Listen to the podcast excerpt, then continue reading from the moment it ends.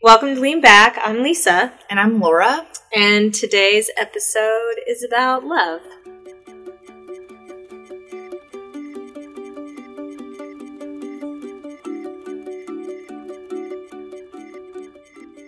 So, I guess we should start, Laura, with thinking about types of love that people experience. I think it's hard to define love in one particular way. I know, like, the most common thing you would think about if you were talking about love is like the intense feelings of attraction. Like, you think about the early stages of a relationship, wanting to be with someone all the time and thinking about them obsessively. And, you know, you think about like the biological things that happen. Lust. Lust, yeah. Mhm. Um, so that's certainly some type of love, but then there's like familial love and there's platonic love, and those things are separate from the type of feeling I was describing earlier. I mean, how how would you describe love or define it? I guess I'm interested in thinking about love because I'm a rhetorician, I guess, as a series of languages that we practice. And some of those are communicative in a verbal sense, and some of those are physical. I think all forms of love have both. You know, their words and then their bodily actions that go along with them, whether it's cradling your newborn child or whether it is sex, you know, with a romantic attraction. So, I guess I'm interested in thinking about the kinds of languages that we use to talk about the things that we want to build with other people.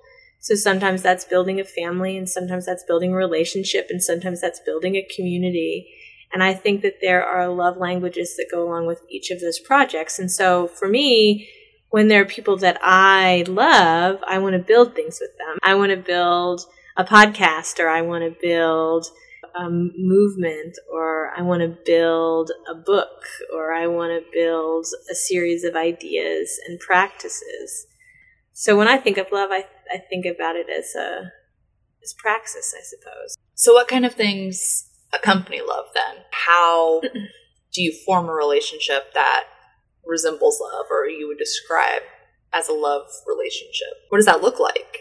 Well, in season one, we talked about intimacy at length. And so for me, it's hard to have any kind of love of any of the forms without being able to do intimacy work, without being able to, you know, sort of strip away the facade and get real about what people want and what they don't want to do together as part of the project of being human. I also think in season we talked a lot about play, and I think for me, one of my major languages of love is play.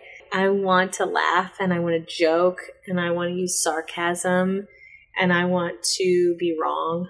I think for me, play is a major part of love. Now, that is the case in all of my kinds of love relationships.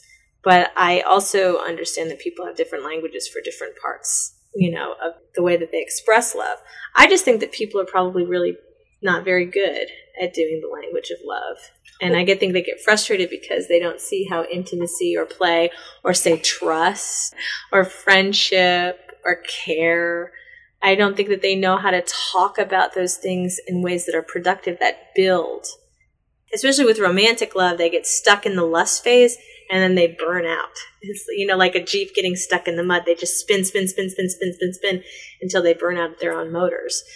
That's really interesting because those words that you're using, like intimacy and play, like those things are about other people. Yeah. Like those things are about involving other people in your worldview and even like trust and even building. Like it's It's a negotiation. love Right. is a nego- ultimately adult relationships that have a love component are negotiated moments in relationships. They cannot be self-indulgent interior expressions of the self alone if they're going to, you know, build into something.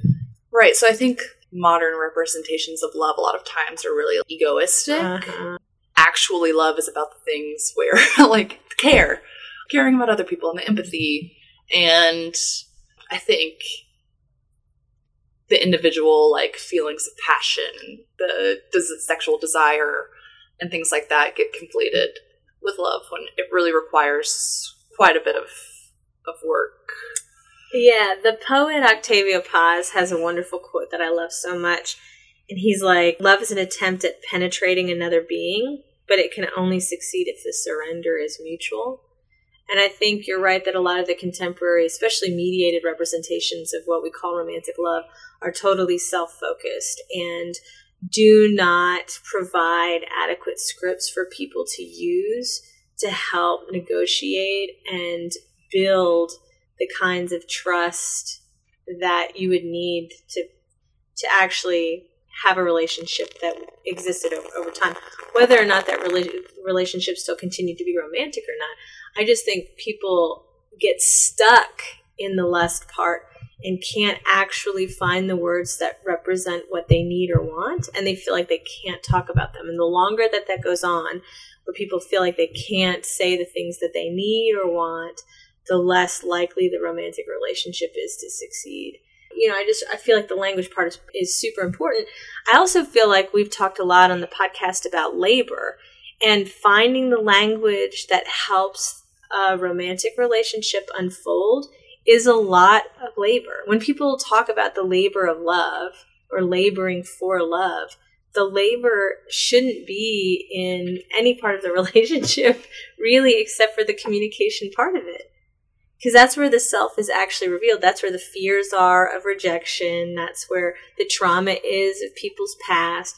That's where their limitations are in terms of what they feel like they can give that's where their sexual desire is expressed or unexpressed. I mean, it's in the communication side of the relationship where things are interesting. And without good cultural scripts, I think it's very difficult for people to imagine or invent the language of love, especially as they get older. I think people who have had fewer actual adult relationships, romantic or otherwise, are really in a tough spot as they age because they don't have access to all of these experiences to draw on to help invent new models of communication that bridge the gap between one person and the other person. I mean, there's a lot of scientific evidence to support that work is a really important component for long term relationships. Yeah. And just because you're in a long term relationship, someone doesn't mean that love is there necessarily. But, you know, you can predict the longevity of relationships based on how people talk about how they work through conflicts. You can predict whether someone will be in a relationship years down the road based on whether they believe in destiny or not. If you think of love in a way that's like love at first sight or it just happens, rather than thinking, oh, love is something that you work for, you're less likely to be in a relationship down the road. You know, it's like figuring out how to make different parts of your personalities work together or not, you know, like how to work around that. Yeah. Instead of being like, oh, you know, these, we're not the same about these things, so it's over. Yeah. I mean, for me, I think as I watch people, you know, get together and break up as an adult person, I'm struck at how much the thing that they want are like hobbies in common, which seems to me to be like the worst way of creating the bridge between another person because it masks all of the stuff underneath. It's like, oh, we both like to do the X, X or Y thing. But ultimately, doing the X or Y thing provides a substitution for the kinds of languages and negotiations that really do the relationship building and the negotiation among selves as I watch people, you know, divorce and think a lot about their relationships because I get drive by gendered about marriage and divorce all the time. I've been stopped in coffee shops all across the state where people uh, will ask me questions about their relationships. And the number one thing that they cannot understand is why they have stopped talking to their partner. And that is not a surprise to me because that's where the labor is in revealing the self and asking for what you want. And I think people are so afraid of being rejected. And so they can't actually do the work to to do the growth. You know, they get stuck in a place where they can no longer overcome the silence with productive discourse. I think the other thing too is that there's also a tendency on the other side, especially for women who do, let's face it, the bulk of the relationship maintenance in the West, to overtalk things. Um, and I notice this so much right now that women want to hyper manage relationship communication. And I think that that also creates a different kind of burden, especially when, when men don't have the communicative tools to overcome the gap. And they talk too much about it and kill the mystery and the play. And so I think healthy relationships that have longevity are able to not take themselves so seriously and talk themselves to death while still creating productive space to negotiate people's wants and desires. I also think people get hung up on the falling in love, lust, early part of love phase. They're thinking in terms of negotiating their desires and especially their sexual desires. I think that there are terrible scripts for that. I mean, I think people are are particularly bad at it. And I'm, I just kind of want to tell people, like, go read a bunch of books. you know, mm-hmm. All the answers are in all of the sex. Like, go read the sex books and get some scripts for thinking about what you want as a sexual or as a non sexual being who's pursuing some sort of relationship with another. I agree with that. But I also think sometimes relationship management can be at odds with love. Remaining in a long term relationship isn't always an option. All, yeah. yeah. I mean, and that's why communication is important too. You can figure out whether remaining in a partnership or a long term relationship is like the right choice for you and that other person. So, relationship maintenance, on the face of it, seems at odds with love because then it's not associated with those like biological. No, it's like, mature. Yeah, it's mature love. desires. Yeah. Uh-huh. And I'm I'm still really young, but part of what's defined my relationships or like what draws me to a person and like builds love or what I would call love in in a relationship is like being able to learn from each other. Mm-hmm. I feel like I'm in love when I'm learning from someone, but just because of the nature of that like certain people only have a certain set of experiences. Mm-hmm. I don't mean to be antiseptic about it, but there's diminishing marginal returns. Like, yeah, you learn a lot very quickly, and that's part of falling in love process. And then as your relationship goes on, there's less yeah. that you can learn from each other and I, that's why I think it's bad. Like the you know the people who just want to do hobbies together and spend all their time doing the hobbies, sometimes that can deepen into, you know, like long term relationships. But often I just see it happening where they collapse into that one thing that they do together and they stop growing and they spend all their time together even though they're not learning anymore. And then the relationship feels super fragile and so they cling to each other like they're drowning. So they're both just holding each other and sinking together and cannot see that the problem is that they're spending too much time together. I always think of it like building a fire. Like if you're going to build a good fire, a campfire, it needs air to breathe. And relationships are that way too. People need space to breathe. People need space to think and calibrate and recalibrate and assess and have experiences that lead them to grow. And so you and I are the same that way that we but we also uh, tolerate a higher degree of risk, which we've talked about in other episodes that I think a lot of people don't. I think a lot of people want relationships because they think that the relationship will help them feel secure in an insecure world, but that's an illusion because there is no security, there's only the self. So the stronger the self is, the more that it can withstand higher degrees of risk and dynamism, which is where the growth is, and that's where the payout is for the interesting relationships that continue to build steam over time. I've always sort of eschewed the security model. That is not a thing that I'm looking for ever, really, out of a relationship. It's never a thing. I feel like I find myself in accidental relationships where a friendship develops into something deeper and has more facets to it than I would have guessed. But I also like to do intimacy work, so I'm not super interested in strangers, cultivating strangers so much. I'm interested in how friendship grows in different dimensions. I'm not really interested in how a lack of connection grows that way. Now, that's not to say that I certainly haven't experienced love as a fleeting sort of thing with people who aren't into, into, in my life any longer, but I also I've been thinking a lot about passion lately. For me, at least, I have a total distrust of passion. Maybe it's just because I'm so, sort of overdeveloped on the rational side of my brain or whatever, or that I have a very real sense of the cost benefits of putting labor into relationships. But I find passion to be very unstable. I find it confusing and destabilizing, and it creates a sense of sort of vertigo in me. I think some people find that intoxicating, but I find it difficult to, to manage. I don't know. How do you feel about passion as part of the equation in building romantic love?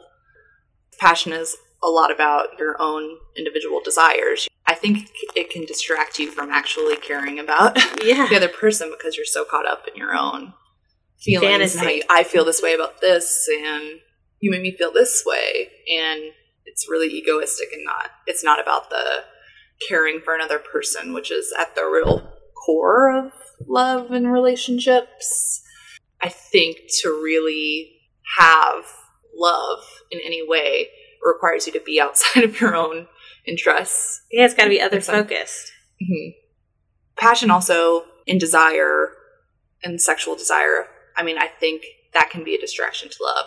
I think it's important for us to talk about how sex also doesn't equate with love. Oh yeah, totally agree with that. I feel feel like a lot of people use sex to alleviate things like loneliness. Sex is a way to feel like you're in love with someone.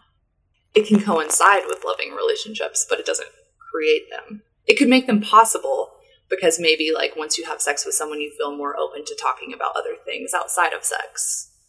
Do you feel like you can fall in love with someone because of sex? No, I flat out no. I do not think that at all. But you and I are both so driven by ideas that for me, I am most attracted to people who have sexy ideas. I'm interested in how people talk about themselves and their minds and their experiences. That's one language of love that is extremely compelling to me. Yeah, I feel like sex is too much like about your pleasure. There's some like immediacy. I mean, sex can be one of the languages that love emerges, but for me, it's not the primary space for that. It's just one among many. Why do you think we love? Is that a good question to ask? Like, Yeah. why love? It's a relatively new concept, historically speaking. I mean, it's most what is it credited to Plutarch, I suppose, which is just relatively recent. I mean, I think that there are reasons why you would want to choose people to build from a space of mutual attraction. That is something that is interesting as a social project. But in the modern moment, there's so much alienation and aloneness and terror of the loneliness of modernity that love becomes an antidote for that in ways that I actually find really problematic. So, in other podcasts, I've talked about sentimentality and the sentimentality about love and how I find that nauseating and problematic and troubling because it creates these scripts and these totally unreasonable expectations about how people should interact around romantic feelings and around building um, relationships. And so I think now people use it for the reason that they've always done it, which is building capital. But I think that that is that is papered over with all of this sentimentality that is trying to alleviate really deep, pervasive loneliness, existential loneliness. Right. I think the sentimentality aspect of love isn't.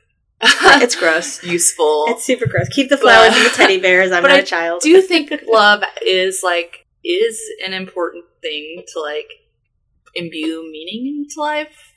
It imbues meaning into life in a way that you can like care about other people. You Yeah. know, like your purpose of life can be about caring about things people. Like you can love things in the world too. Hopefully not just material items, but uh, you can love, you know, being with friends or feeling particular ways and caring about other people. That's a useful way to extract meaning out of Yeah. what's apparently, you know. I mean, there is no social justice without love. it's like I said in the beginning of the episode romantic love and social love are just two vectors of the way that you care about being alive with other people. And it's hard to be human. It's fundamentally difficult to be a human. And to overcome the constant awareness that no one will ever inhabit your body or your life experiences is, I think, a pervasive part of the way that adults come to terms with their own mortality. I think that there's a total value in it, but I think that that value has to move beyond the sentimental romanticizing of love and become the part of love that's socially transformative and that can build strong, healthy communities and strong, healthy people, and that can help really heal people from a lot of the pain and trauma that goes along with being human.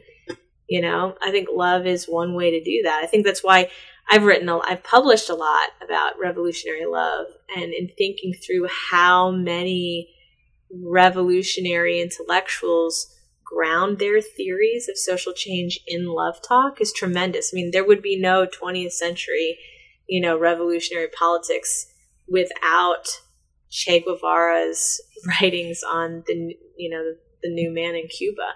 They're all about revolutionary love.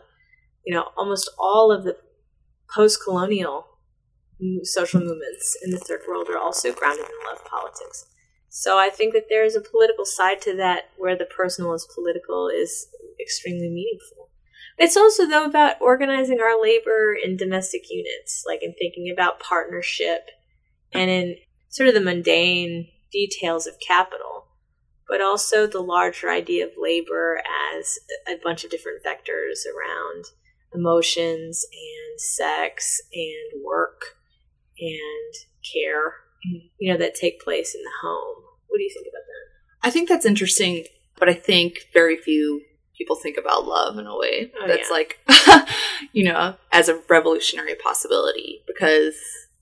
I mean, you were talking about the kinds of scripts that people create around love. I mean, I think a lot of times love and relationships are about having a, a safe harbor and like social affirmation.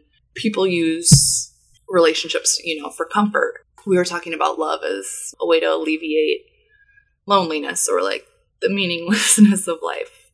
And that's true, but also I think it traps people in a certain scripts about what it is to be in love. I don't think Oh yeah. I think it's a really it's become a really selfish thing. It's created like structures like monogamy that aren't exactly useful. Monogamy is useful as like an economic structure. Like it's a lot easier to get things done when you're not worried about, you know, who's going to love me and who's being exploited by my love. So like as an economic structure makes a lot of sense. You wouldn't be able to like create much if you're worried about who's going to be the mother to my child or who's going to help me feel less lonely. Also, so it makes sense, but also it's about you. That again, it's about you as an individual, and that's not that's not love. No, weddings aren't about love. Of the sentimental trappings of monogamy that are the most dangerous, well, the weddings are one of the most horrific parts because people feel compelled to constantly return to that moment as a space to judge the contemporary moment and as a way to capture a moment in the relationship that's being produced almost entirely for social consumption. That seems like a total trap. That's why I think. Trap. I mean, that's why I think those, it's a trap. it's a trap. but it's also really dangerous to the revolutionary possibilities of love. Yeah, because it's a straitjacket. Yeah, it's a total straitjacket for the relationship.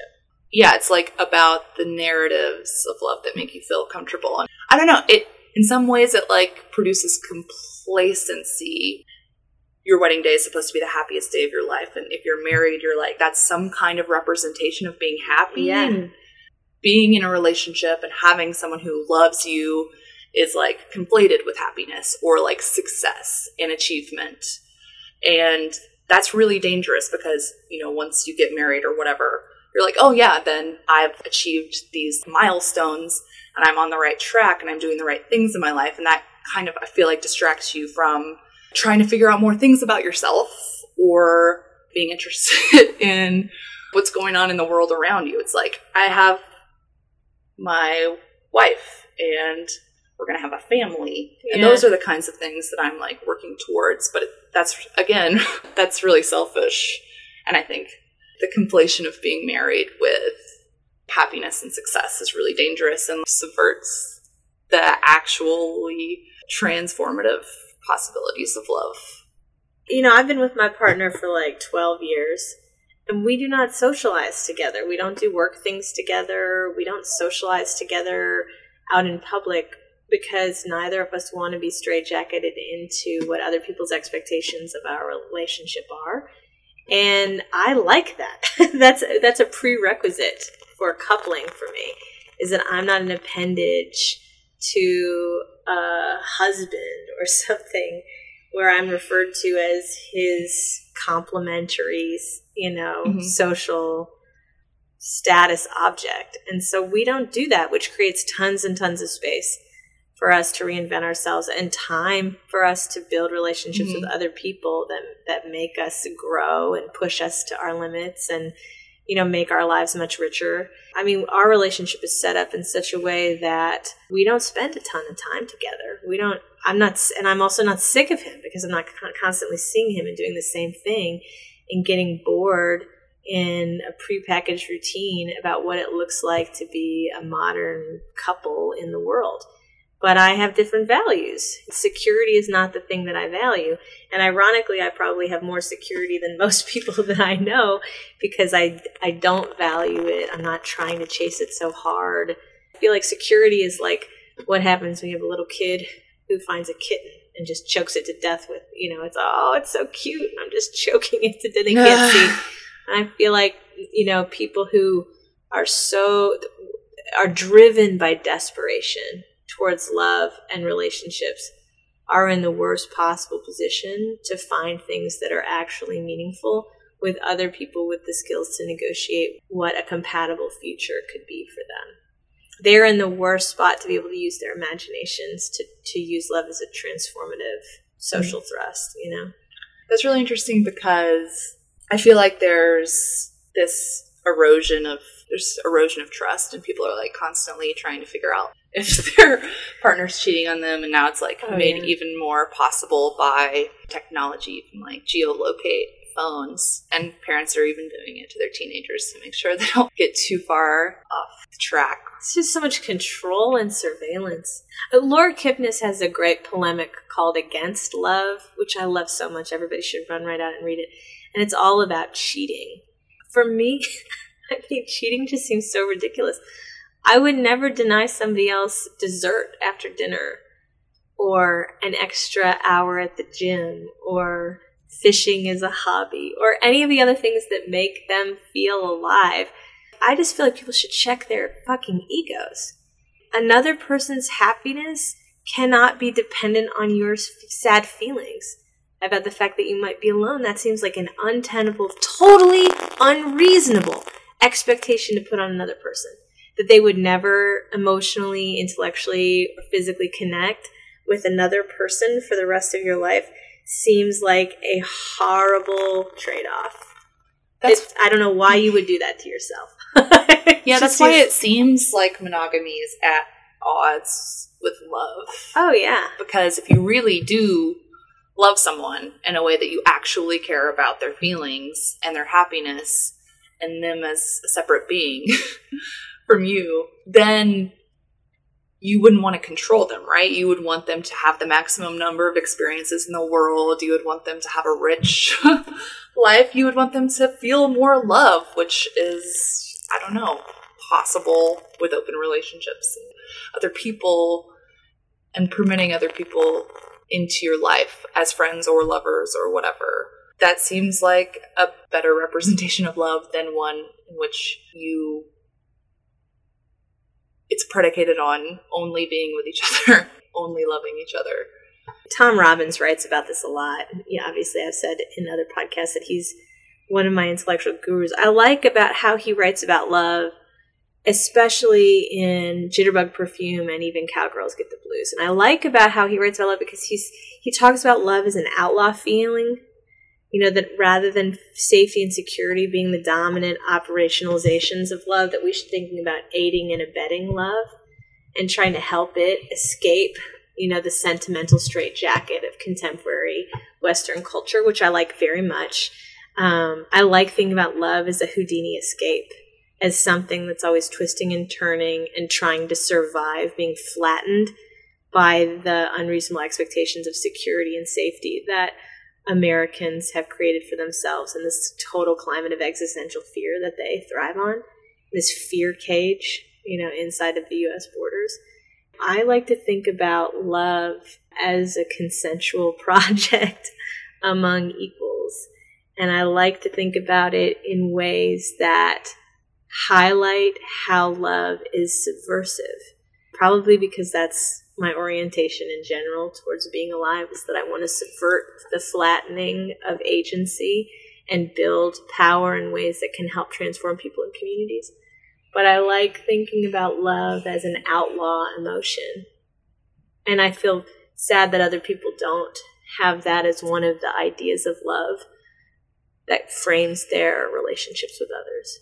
I think it's too often thought of as like a zero sum yeah. thing. You have X units of mm-hmm. love that you can divide however much, and it's okay to give them to what your immediate family or in one spouse or whatever. But it's not like there are X units of love. In fact, if you love more people, you have a broader experience of the world. You're better at it. You're simply better at it. You want people who are great at playing the guitar to play the guitar lots and play lots of different guitars and play other instruments to be musical. Every other attribute that anybody would ever want to develop for their own personal satisfaction or as a gift to humanity requires practice. Why would we not demand the same of loving? I it boggles, boggles the mind. it boggles the mind. It definitely requires cultivation, and I think that having more experiences of the world is good for you. And I'm like a better partner because you know I've had multiple partners and I don't know, you learn different skills from different people. I have this like memory that I tell people. I was like laying, I think, on the couch with or I was just laying on the couch and my boyfriend came in and he like picked up a pillow and put it under my head. And I was like, I would have never thought to do that. And now I kind of, because that happened to me and someone did that for me, I kind of look at other people when they're sitting or laying down and I think about their comfort. I would have never thought of someone else's comfort like that until yeah. someone did that for me. So, I mean, there are different like even just like small experiences you can have that people can teach you that first can help you understand how someone sees you in the world. And then it can help you like connect the dots with other people. And that i think is if i can help someone be more comfortable one day you know yeah. that's good. Yeah, I just feel like people get bogged down in the I need to get married and have kids and the biological clock. And there's just this they've just put such um pressure on themselves and potential romantic partners to get married and to do these normative expressions of coupledom that I just I feel like I'm surrounded by people who are so intensely unhappy because of the expectations that they are internalizing from the culture about what a normal adult life looks like.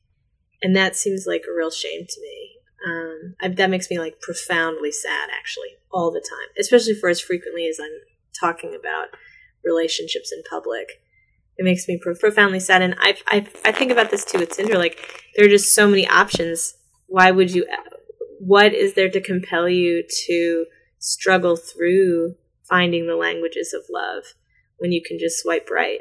And so I feel like there there are tons of really bizarre disincentives for doing the work of building community, um, like through love language, that are emerging now that are making it so difficult for people to connect and just compounding their alienation.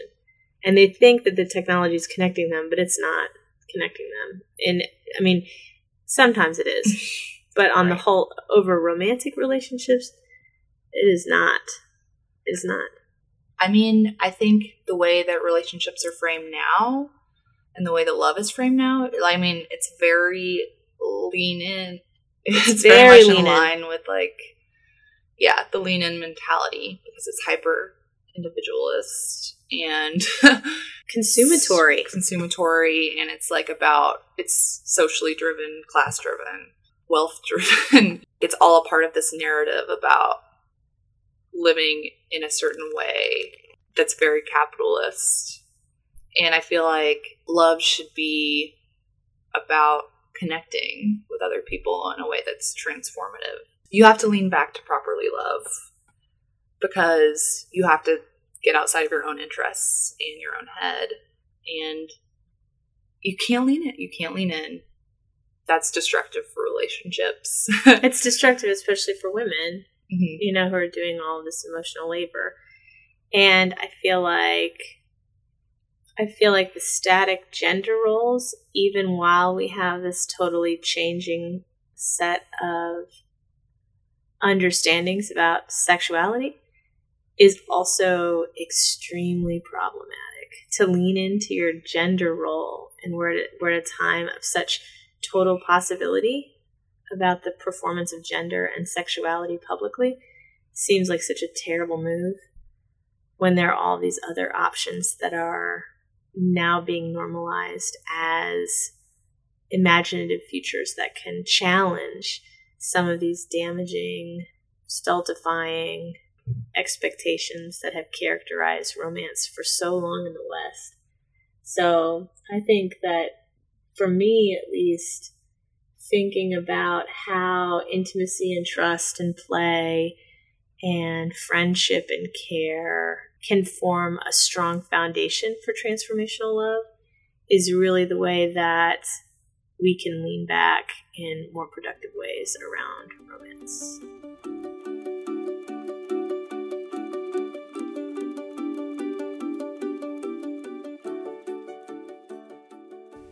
Thanks for listening.